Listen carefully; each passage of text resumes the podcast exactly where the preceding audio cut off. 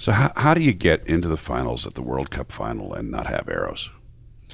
Uh, I didn't think I could make it in mathematically, you know. So I thought, well, I only went to one World Cup. I lost in the first round, so I, I didn't think I could make it in. And then um, obviously I could, and I did, and um, it was all good. Mikey had plenty of arrows, so shot Mikey's arrows. They're fine. I'm George Tekmitchov here with Steve the Big cat. Anderson, and we're back after a, a long layoff after Nîmes, which rendered me mute. and uh, Steve, you've had an outstanding Vegas. It was good. Yep. It was it was really. I was proud of you. I, I'll tell you what. You finished second at the uh, World Cup indoor final, Yep. and you also made it to the shoot down for the first time. Yep. You were one of 15 men with a perfect score after three days, Mm-hmm. With $51,000 on the line. So you and I actually have not had a real chance to chat at all because I had to say, I, I went straight down to San Diego and did a camp with about 70 shooters down there from five countries. And let me just say that I, I was very impressed with your performance in Vegas. Thank you. But um, I'm sure that a lot of folks who are listening in right now um, probably want to know what, what what was that like. And so, if you're ready to talk about that a little bit, Yeah.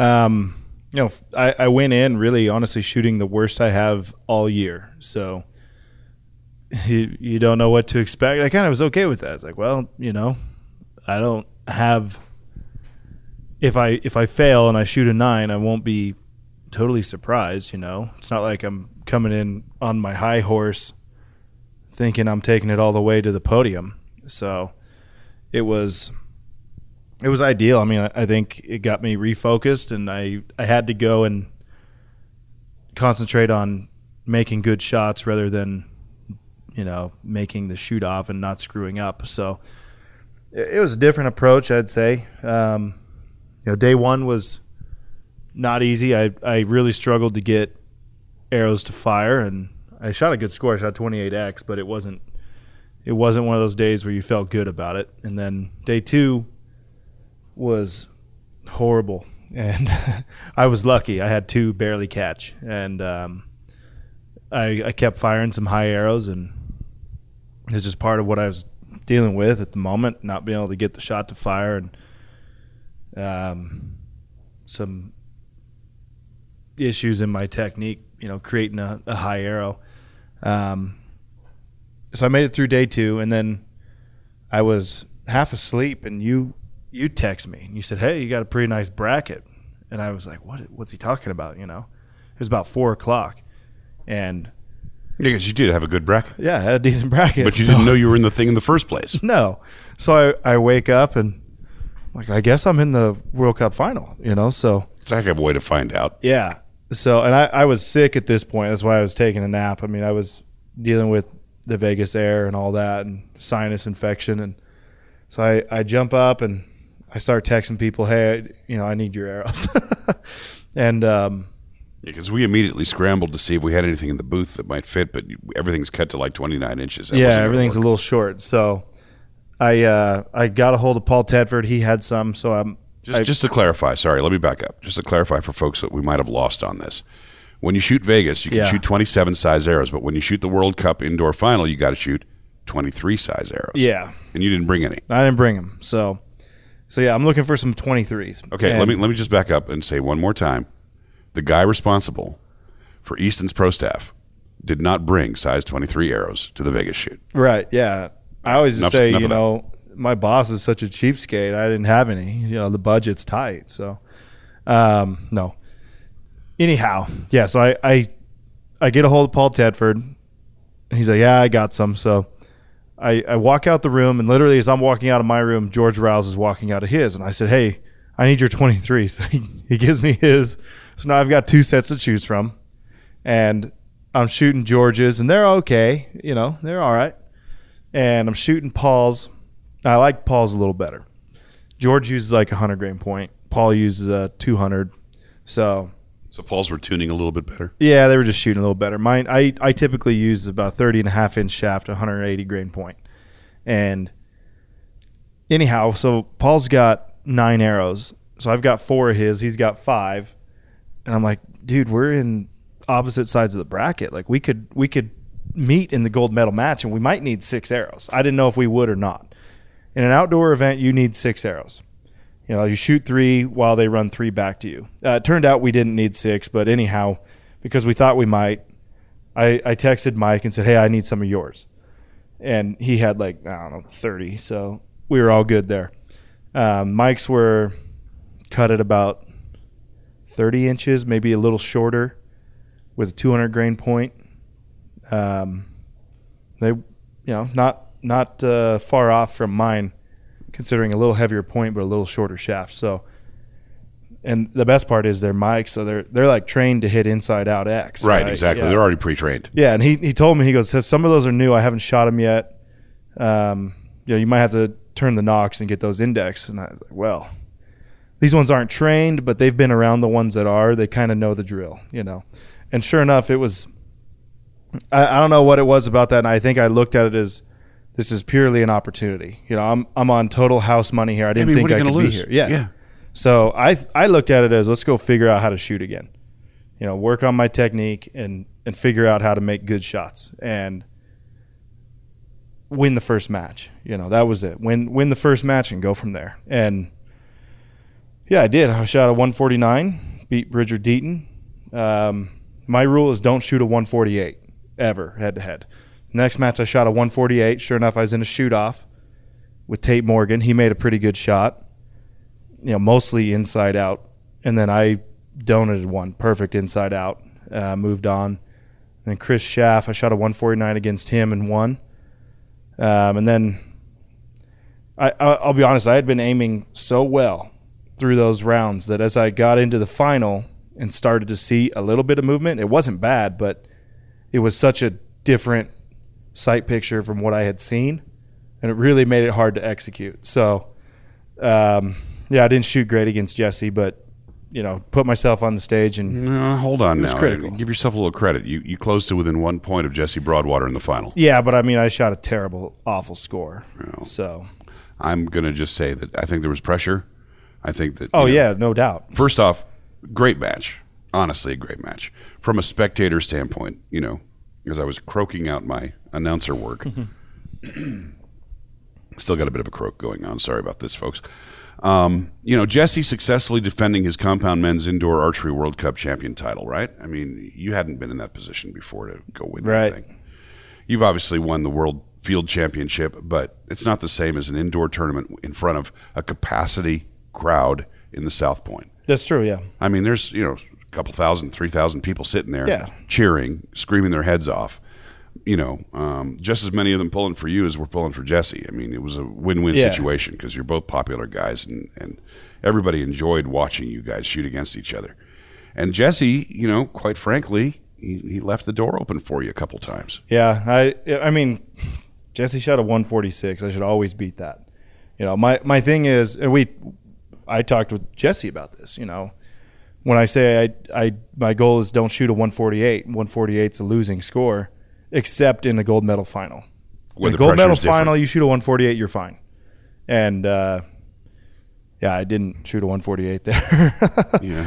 147 would have been nice. A 146 would have gave me a shot. Sure, but you know you got to consider, think about how tough the competition is to make it to where you made it. Yeah, it, Mike it was, Schloesser and, and, and Stephan Hansen and all these, you know, Yeah. really fantastic shooters. yeah, it was uh, it was total gravy just being in there. Like I said, total house money, uh, nothing to lose at that point, and and it was honestly a, a good warm up for the final the next day, and it totally got my shot back on track. Okay, so and, and we're going to talk about the the Vegas shoot, you know, final, the Sunday final in a, in a couple minutes. But let's just recap the rest of the of the World Cup indoor. Tanja Jensen uh, shooting really well. Um, only woman with a 600 at that point, and so she beat Andrea Marcos from Spain.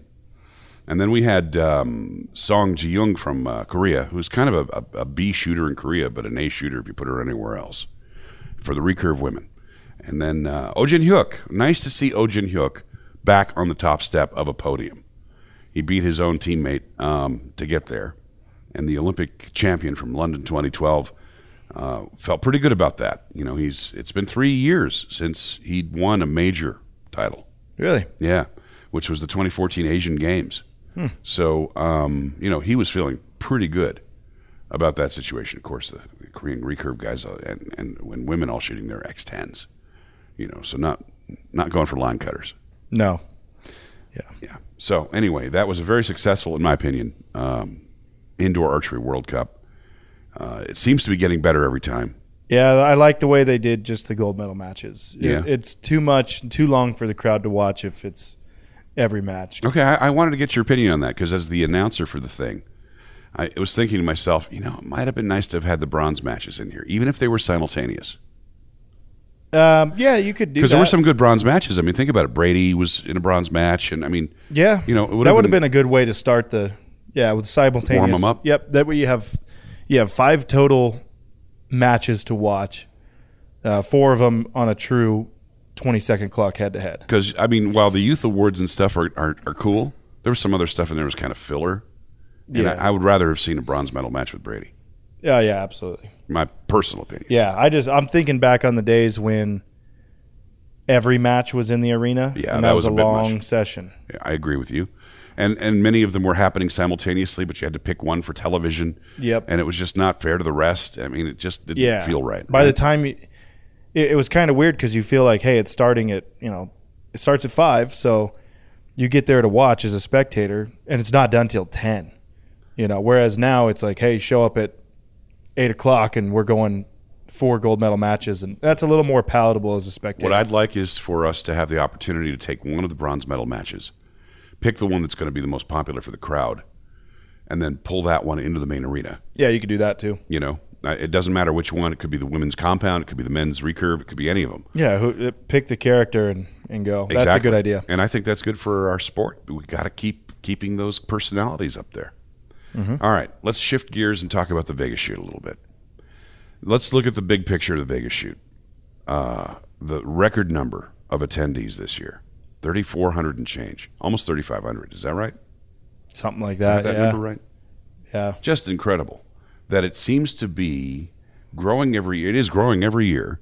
Sixth year now at the uh, at the South Point. And if you consider the logistics of handling that many shooters, and my personal opinion is it seems to have gone smoother this year. It seems to be getting smoother almost every year. Yeah, And I'm not seeing a big change in the number of people running the thing. You got Bruce and you got his staff. Mm-hmm. It's just they've got it well-oiled machine. Yeah, the only thing I heard any complaints about was the uh, regular practice arena. You know, it might take 45 minutes to get in and get a target, but other than that, I mean, that, and that's kind of going to be the nature of the beast with that many people. Yeah, sure, but I mean that's you know I mean that's a tremendous thing. This year they did something special with the uh, with the uh, the practice. You could you could pay for sort of a VIP practice session if you wanted to. yeah, So I think that helped a little bit. yeah. That was nice. It was, you know, they ended up cutting that in half for the the World Archery Gala, which I didn't like. You know, the the fact they cut the I'm not wild about having that on Sunday night. Oh no, I'm talking about the practice being cut. Oh. The the arena, the practice arena was cut in half to do that. They could so they could set right, up and right. yeah, that was not ideal. But even then, the VIP practice was smooth. Yeah. Okay. So, you know, with the number of people coming to Vegas every year, the growth of this particular event, in spite of the, um, you know, the economy being not perfect, uh, and I'm talking internationally here, we had a huge turnout of other countries. The British sent a huge contingent. Uh, the Japanese sent a big contingent. The French were there in droves. I mean, it was it was a good turnout. Let's just move ahead to the, you know, the main event here. You've made your first World Cup, excuse me, a Vegas final shoot off after, I don't know, five times of trying, four times trying. Uh, yeah, it's my sixth year. So you had 15 men, including yourself, with that score of 900, which is um, up there. It's not a record, but it's up there with, you know, the, the highest that you Yeah, normally I think, would I see. think the most is like 18. Yeah. so we're right there. and then the lucky dog, which was in this particular case Dave Cousins. Yeah, dude who's been shooting extremely well. Yeah. So, you know, you had the opportunity there for a tremendous show, and it turned out to be that way. Uh, you know, arguably, as opposed to last year, which was a little bit anticlimactic. Yeah, Yeah, last year was its own story in itself, but anticlimactic, yes. But this year was not. This year it just went kind of all the way. It, it worked out exactly how it should, where, you know, it, it pared down until you had, you know, five and then three and then two. It didn't Right. go three and then a winner. So, and, you know, Bruce looked at me and he goes, I need one guy to miss here. And sure enough, one guy missed, the third place shooter. And then he had his his dream of, you know, Mikey and Stephan going head to head. And that's exactly that's really all you could ask for. That was uh, from a show standpoint about as good as it gets, and I think it went seven or eight ends. So it was, it was a good shoot off. So we've already, you know, we've already touched on this a little bit, but were you thinking it was fifty one thousand dollars in your head? No, I mean it's not a life changing amount of money. It's a lo- it's a lot amount of a lot of money, but I mean let's be honest. You're after everything, you're probably clearing about 70, 75. I was going to say about a seventy five thousand dollar yeah, with, yeah, with all maybe the contingency, maybe a little more. So you hand nice amount of money. Yeah, let's say you take that 75 and you hand, you know, 30,000 to the American government. So you got 45k left. Throw that in the four hundred one k and sit on it for twenty years. Yeah, I mean, what are you going to do? Go buy a car? No, that'd be a bad investment, right? So it, it's it's a lot of money to receive in one weekend, but it's not a life-changing amount of money. Right, right. So, So you no, I was not perspective on it. concerned. Yeah. All right. So the other the other aspect, of course, is ego.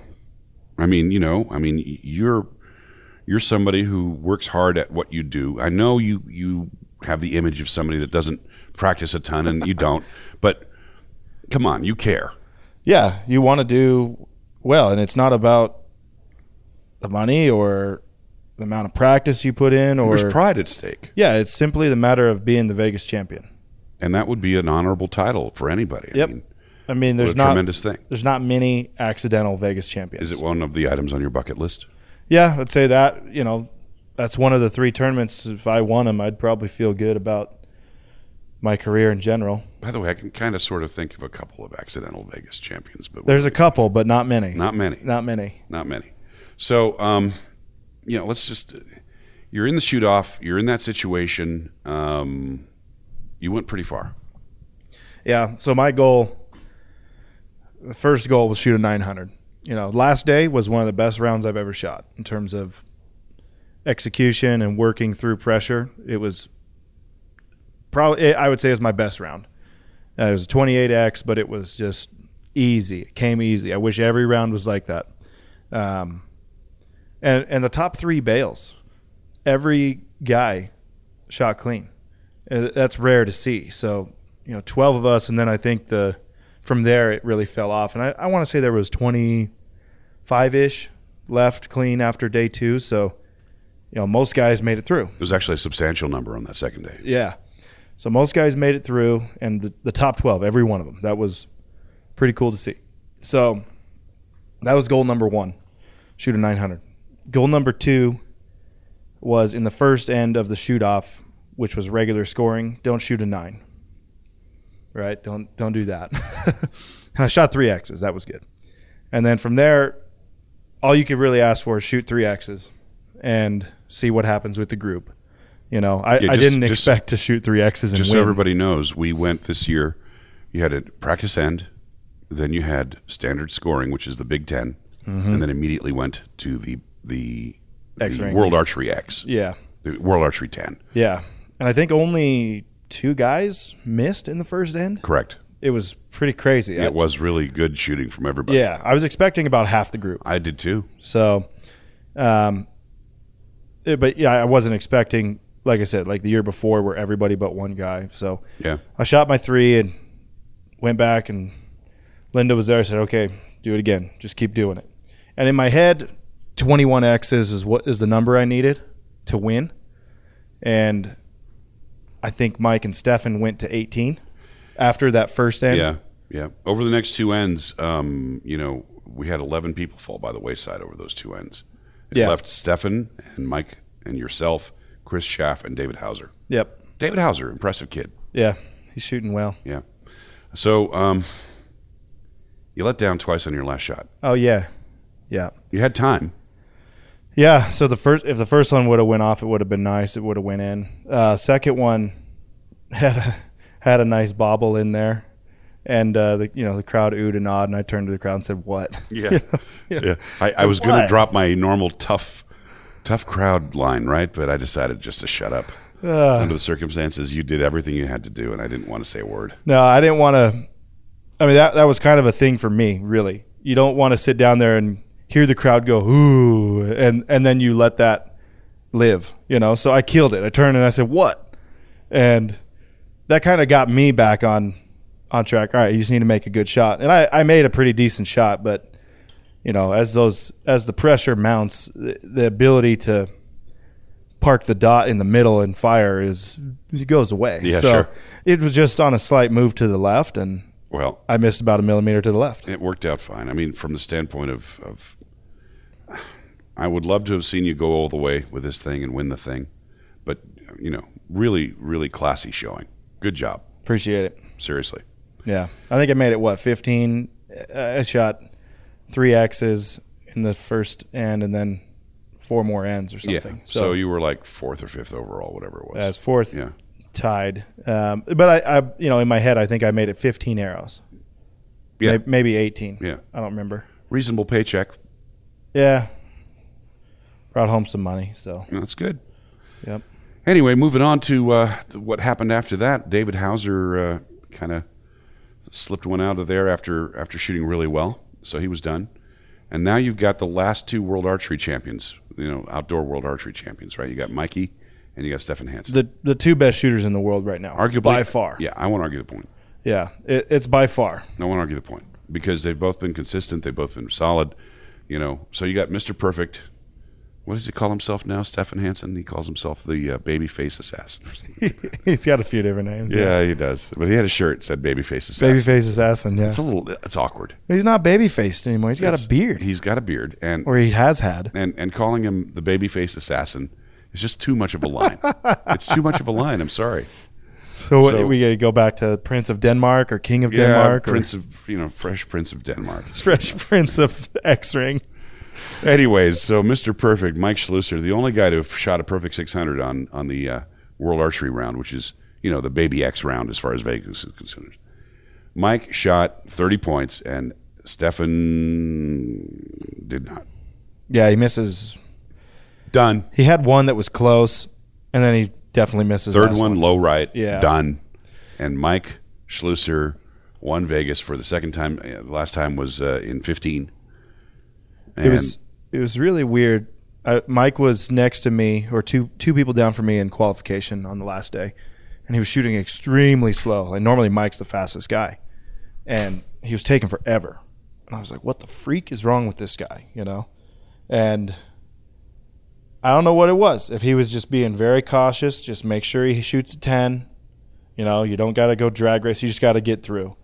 And then he was back to his normal type of shooting in the final and you know he dotted three in like 50 seconds and was off the line and stephan's got one or maybe two to fire yeah, he's got to like- look at that. yeah and it's now you know like i need this to tie Excellent strategy, by the way. yeah if and for mike if you can if you can do that that's the way to do it Now, I mean, a couple of years ago, we saw Mike. He had a little bit of the yips, and he's gotten over it. Clearly, seems to have yeah clearly. Let's talk about some of the other categories. Um, first, before we do that, let's talk about Sarah Lopez a little bit.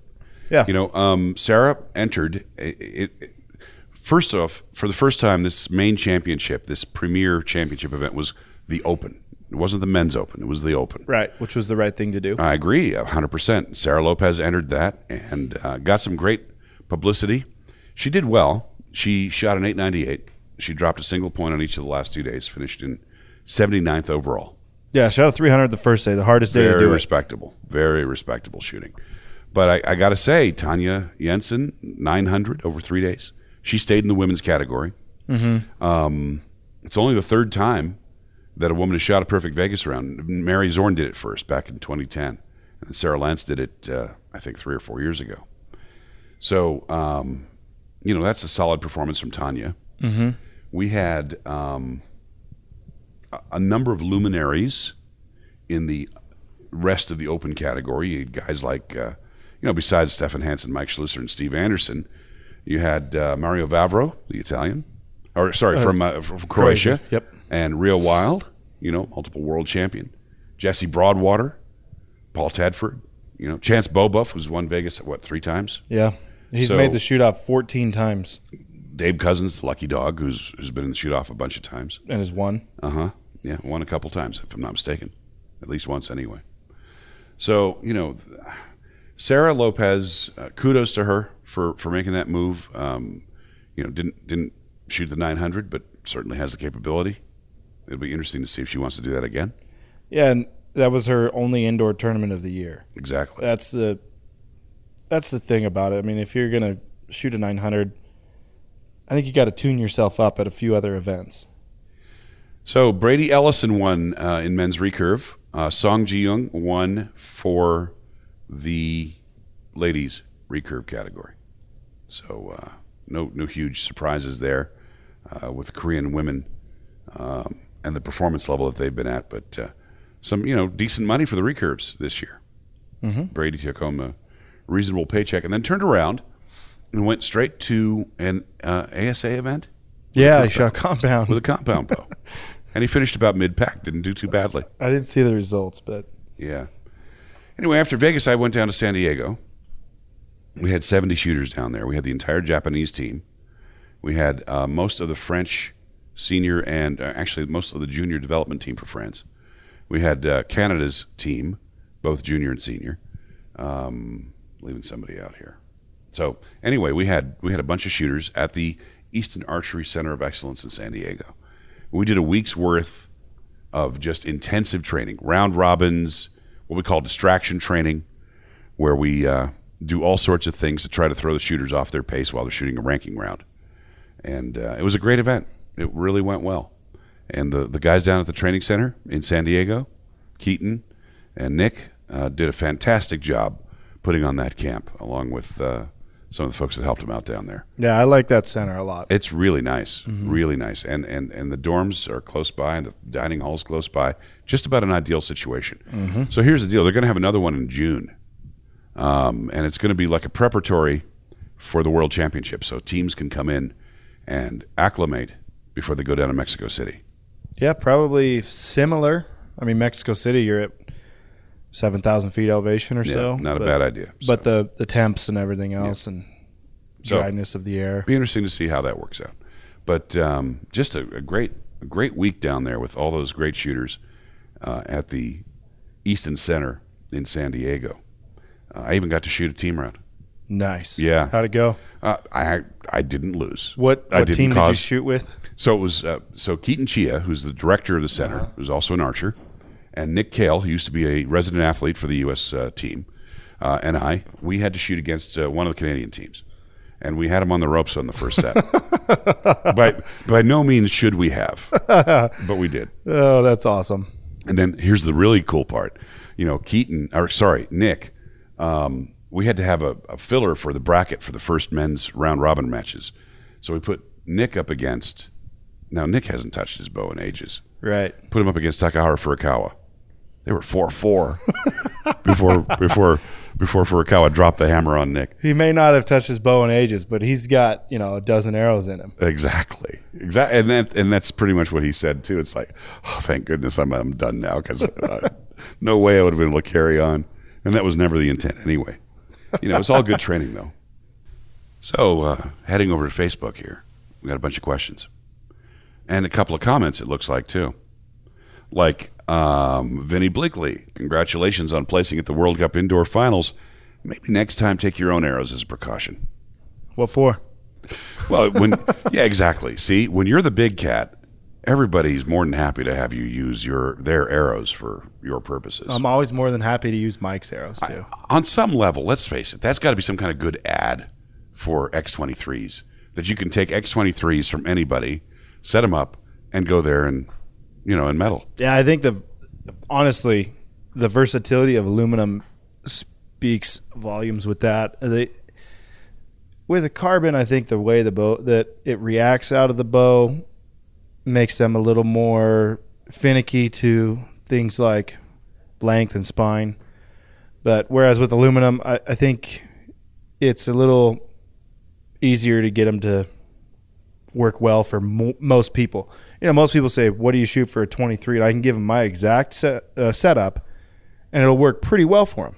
You know, whereas if I said, "Here's what I use with a carbon 23," I think they they have you know much different results. So Uh, Daryl Wilson says, "Hey Steve, good shooting in Ve- great shooting in Vegas. What length and point weight were Mikey's arrows that you borrowed for the World Cup? He's the same draw length as me, so I want to copy him. yeah, they're like 29 and a half or 30 and 200 grain points. There you go. We missed we missed part of Vinny's about the uh, Oh, we did. I'm sorry. Yeah, yeah. it's We'll jump you. back to that. All right. So Vinny uh, is asking. He he continu- continually hears the recurve sight pin being referred to as different names: sight pin, sight tunnel, aperture. Are they just names, or do they have different types and purposes? That's a reasonable question. So, um, in the in the case of uh, sight pin, uh, technically a sight pin is just a pin without a ring around it, like Darrell Pace used to shoot back in the uh, back in the day. It's literally just a pin. just a pin out the side. Yeah, and and Darrell used to shoot a pin that actually had a level on it that he busted off, so it was just a, a pin, you know, as a reference point. Might as well have a matchstick. Same mm-hmm. idea. Yeah. Sight tunnel is a specific thing that Beiter calls its apertures. Now, an aperture is a obviously a thing you look through, right?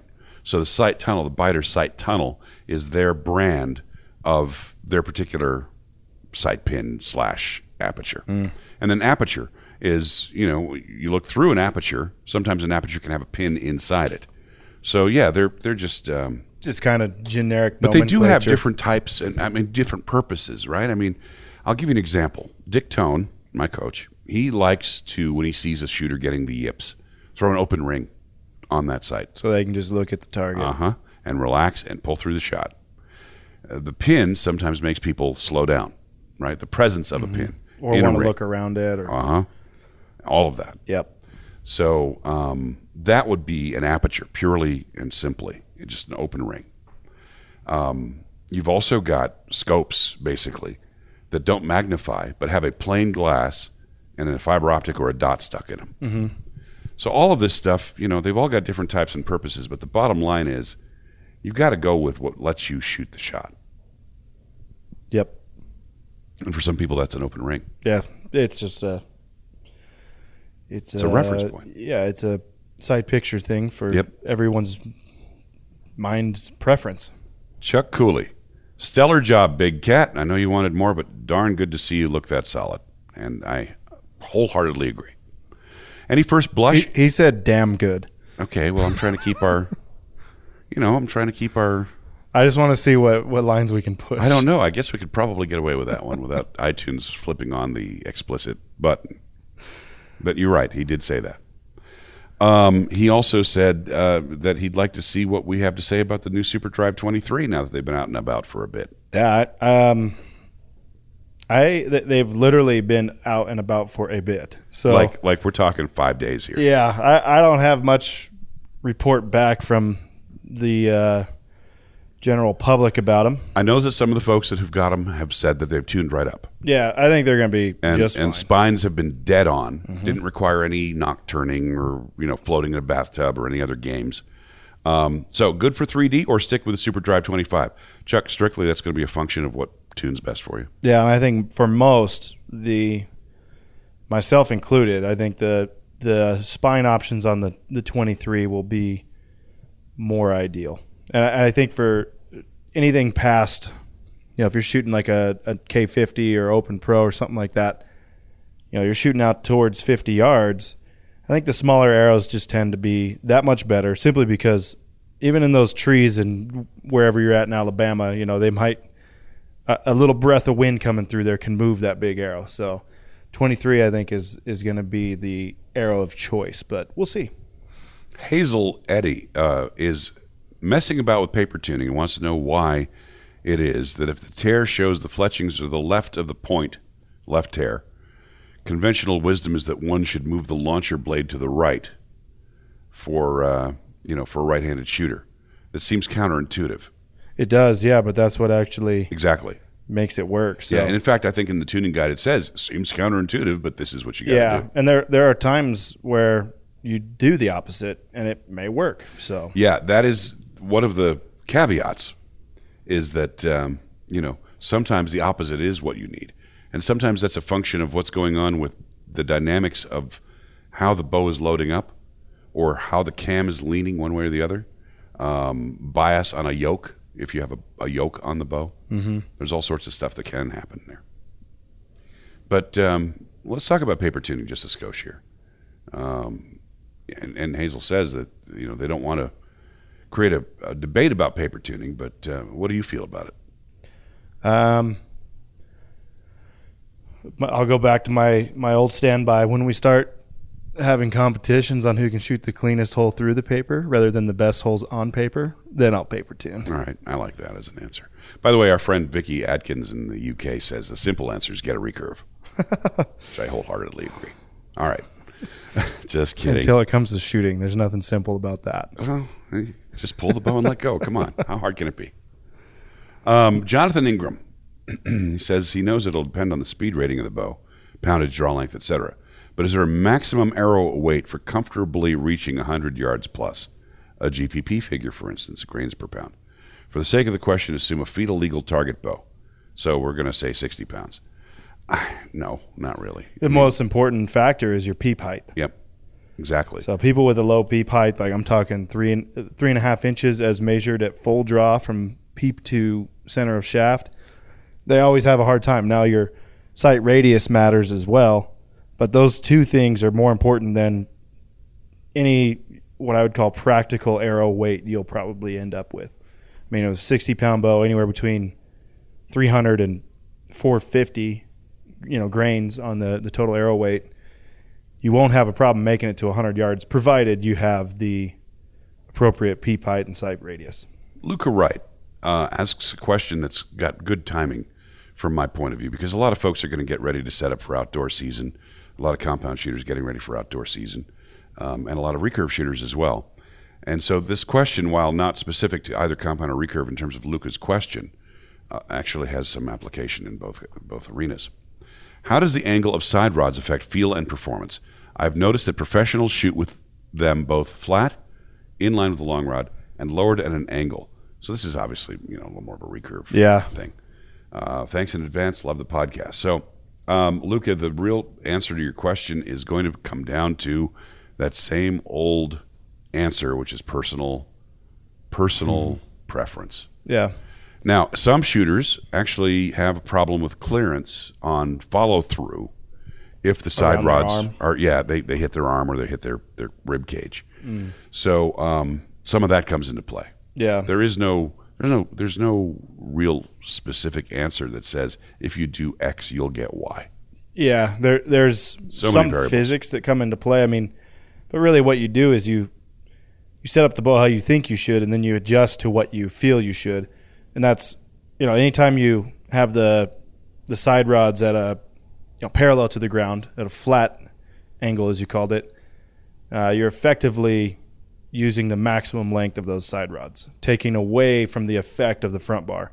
Now you drop them down, and the front bar is going to have more effect because the side rods are effectively shorter. Um, but you also lower your center of gravity on the bow slightly because the weight is now lower. Exactly. So it, it's, uh, I mean, there's a lot goes into it. There's really not a why. It's just more of a. Uh, there is a why, and it's, but there's not a equation as to why. There's an interaction that takes place as you draw the bow between the um, amount of, of uh, preload on the stabilizers, you might call it a bias, and how your sight pin might sit relative to the target. Mm-hmm. For some people, when they're drawing back, they might be fighting that thing trying to rise up on them or drop mm-hmm. down on them. And part of that's a function of nocking point, tiller, and also bow hand pressure. Yeah, grip angle. But also there's going to be a function of that stabilizer. Yeah. And so the, the stabilizer, you know, it's there's a lot to it when it when you talk about it because you can say, well, I want to have you know five ounces out front.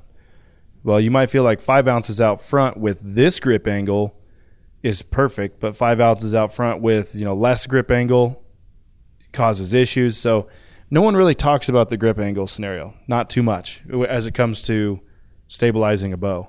But that that does play a big role in it, and it's that's why you see, and maybe these guys don't know why, but they did it. That's why you see a lot of bondo all over their grips and things yep. like that. Yep, and I think most accomplished coaches have picked up on that, and they'll they'll actually eyeball what's going on. You know, as the as the archer comes into full draw, and may make appropriate changes. and that that's uh, so critical to aim and everything else. So uh, you can kind of feel it. You know, you feel like, hey, I, I've got a lot of weight on the front, but it feels better with that than less. You know, if you take if you take weight off, you're having issues with waggle or something like that.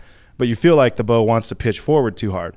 So you know you can make a change to that grip angle and counter that a little bit while still keeping the weight you need on the front to counter the waggle issue you were seeing with the left to right. So there's a lot that goes into it, and you have to really one know yourself and know how to fix what you're seeing.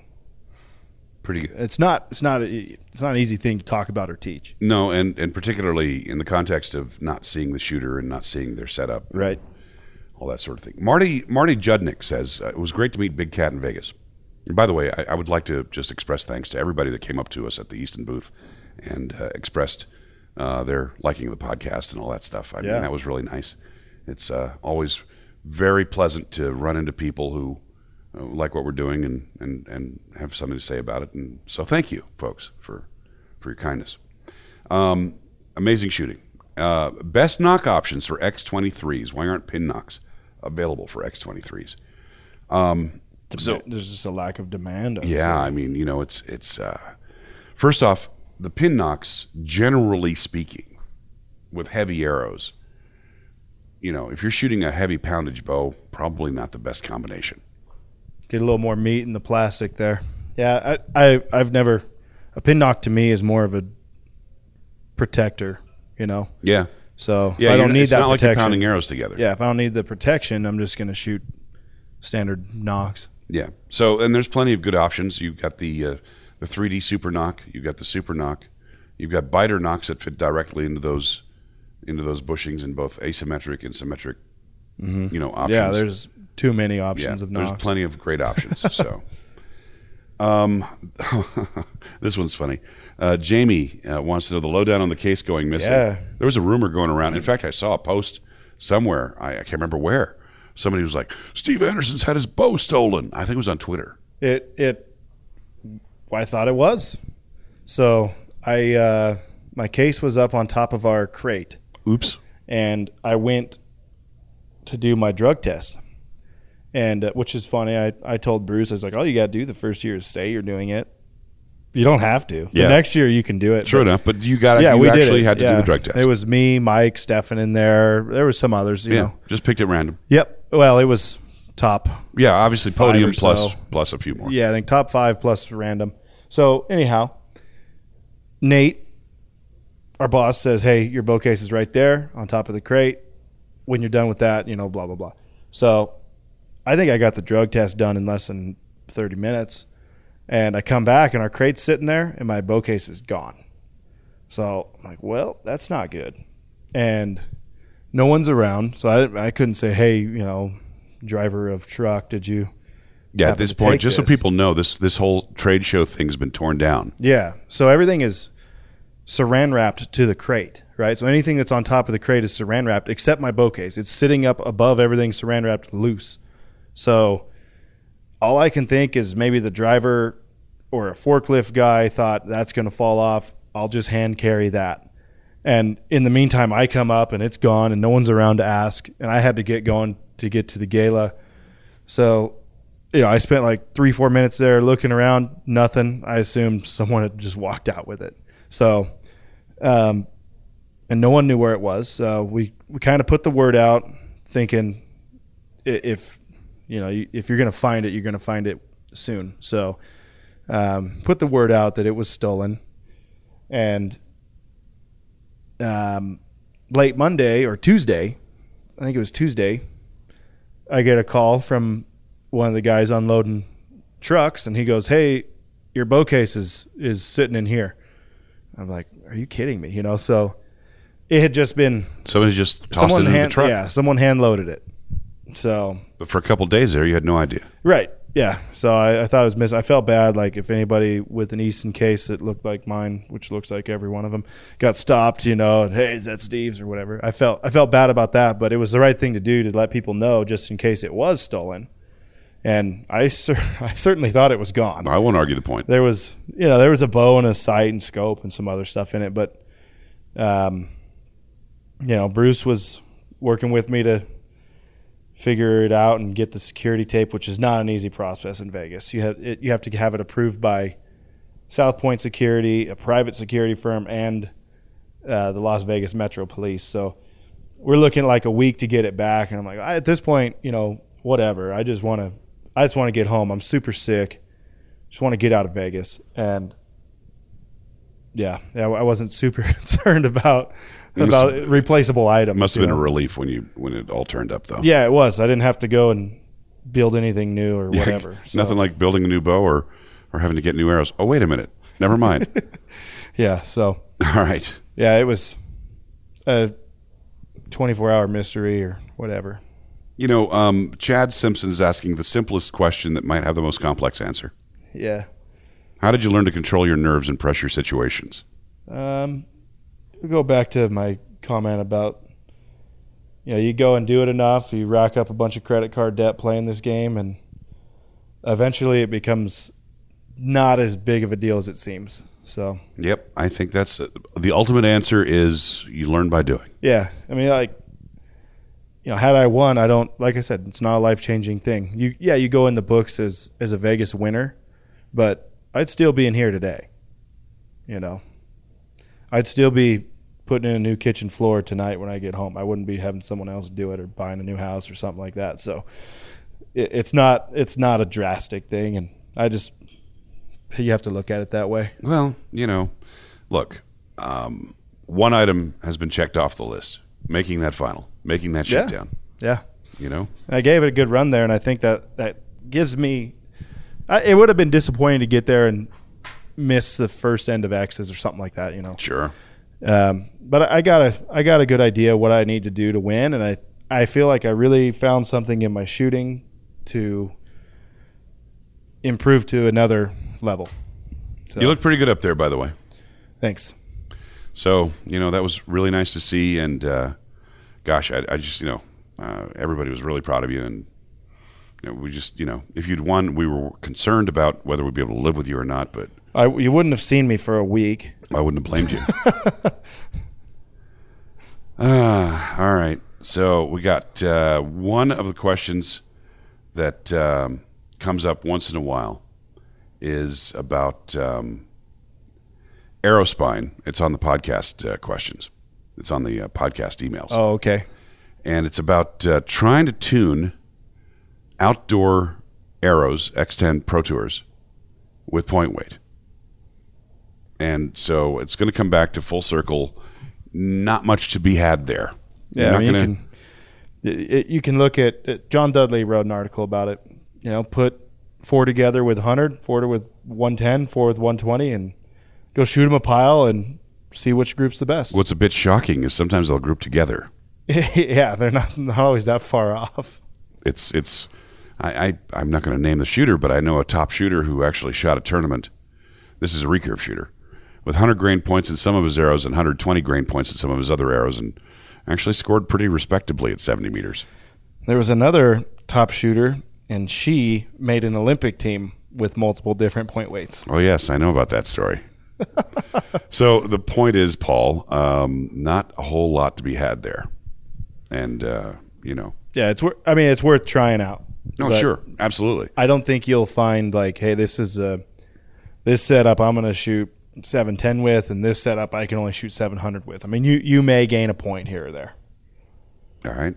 I think that just about solves the situation from that standpoint. I, I also think that just about wraps up where we're at. What do you got coming up? Nothing.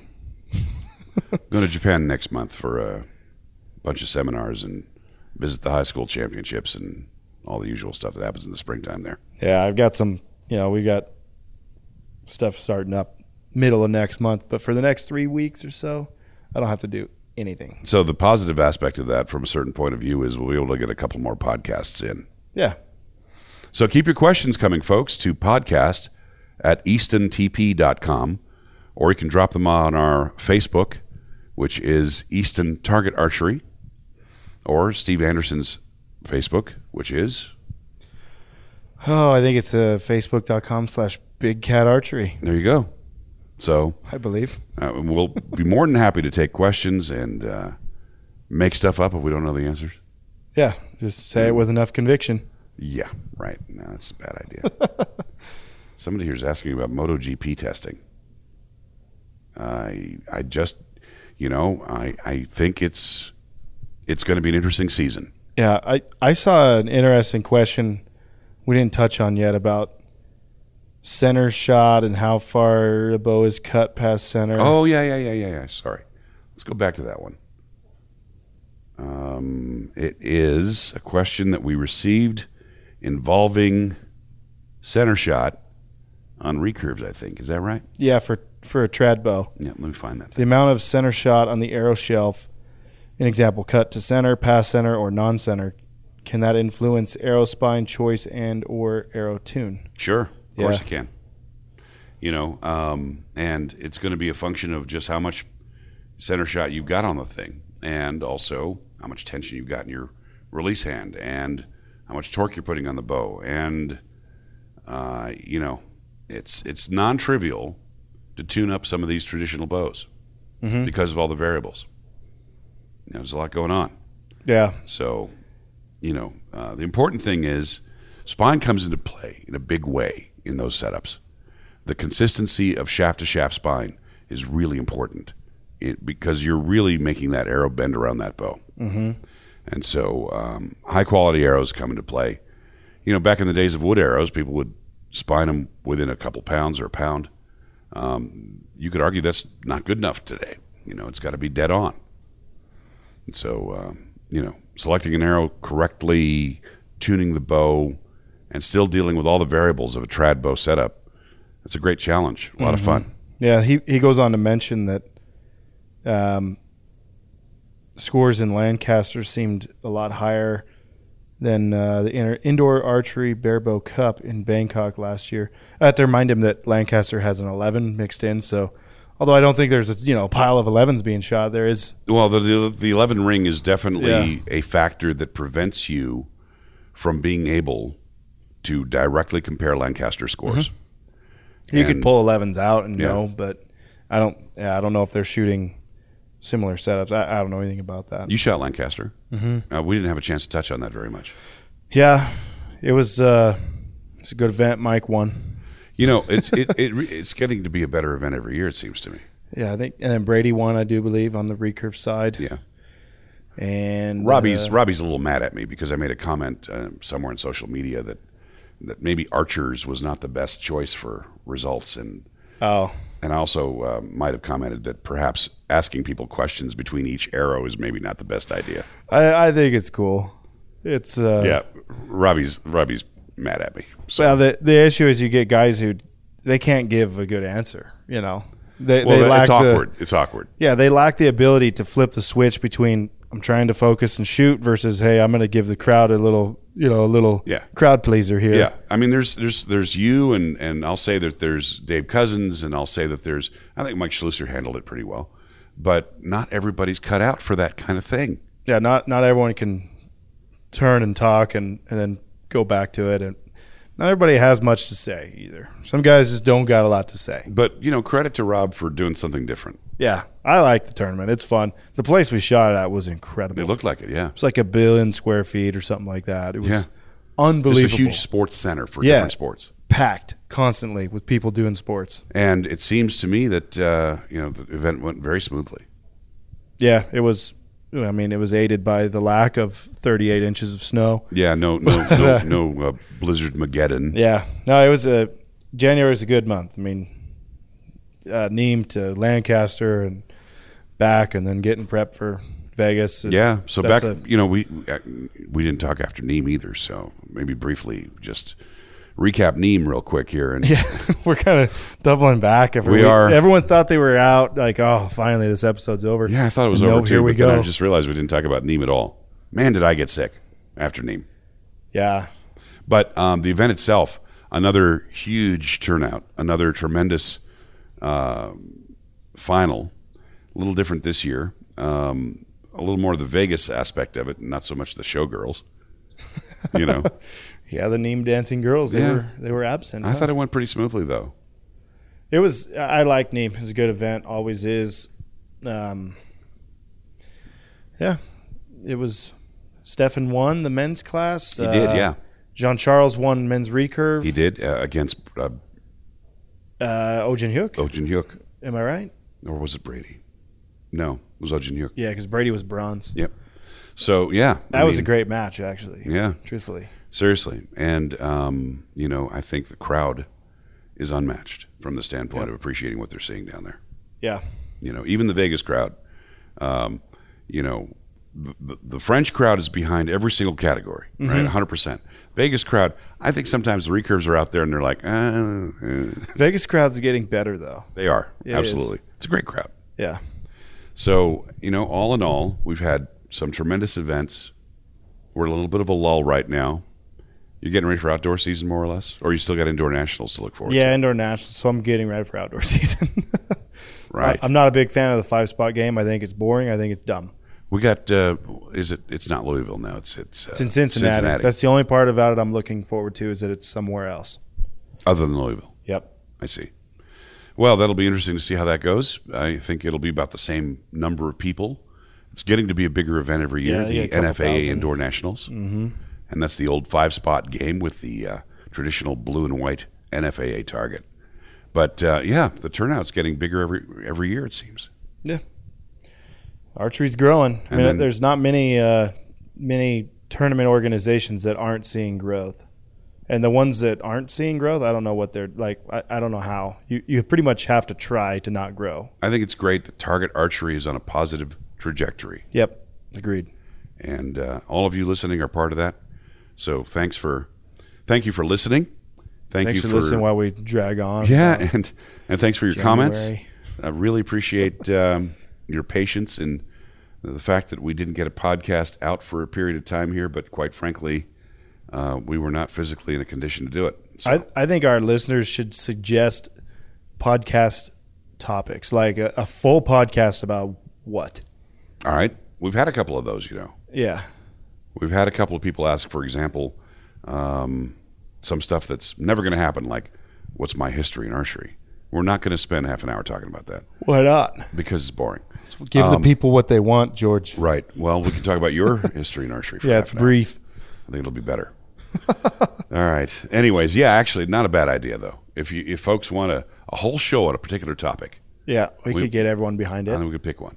So we can do that. All right. Anyway, back to um, our social media. Yes. Easton Steve Target Anderson. Archery. Yeah, Easton Target Archery, and Steve Anderson Archery on Facebook. Mm-hmm. And um, so, love hearing from you. Thank you so much for your patience and loyalty as uh, as listeners, and we'll catch you on the next show. Catch you outside. End of show. End of show.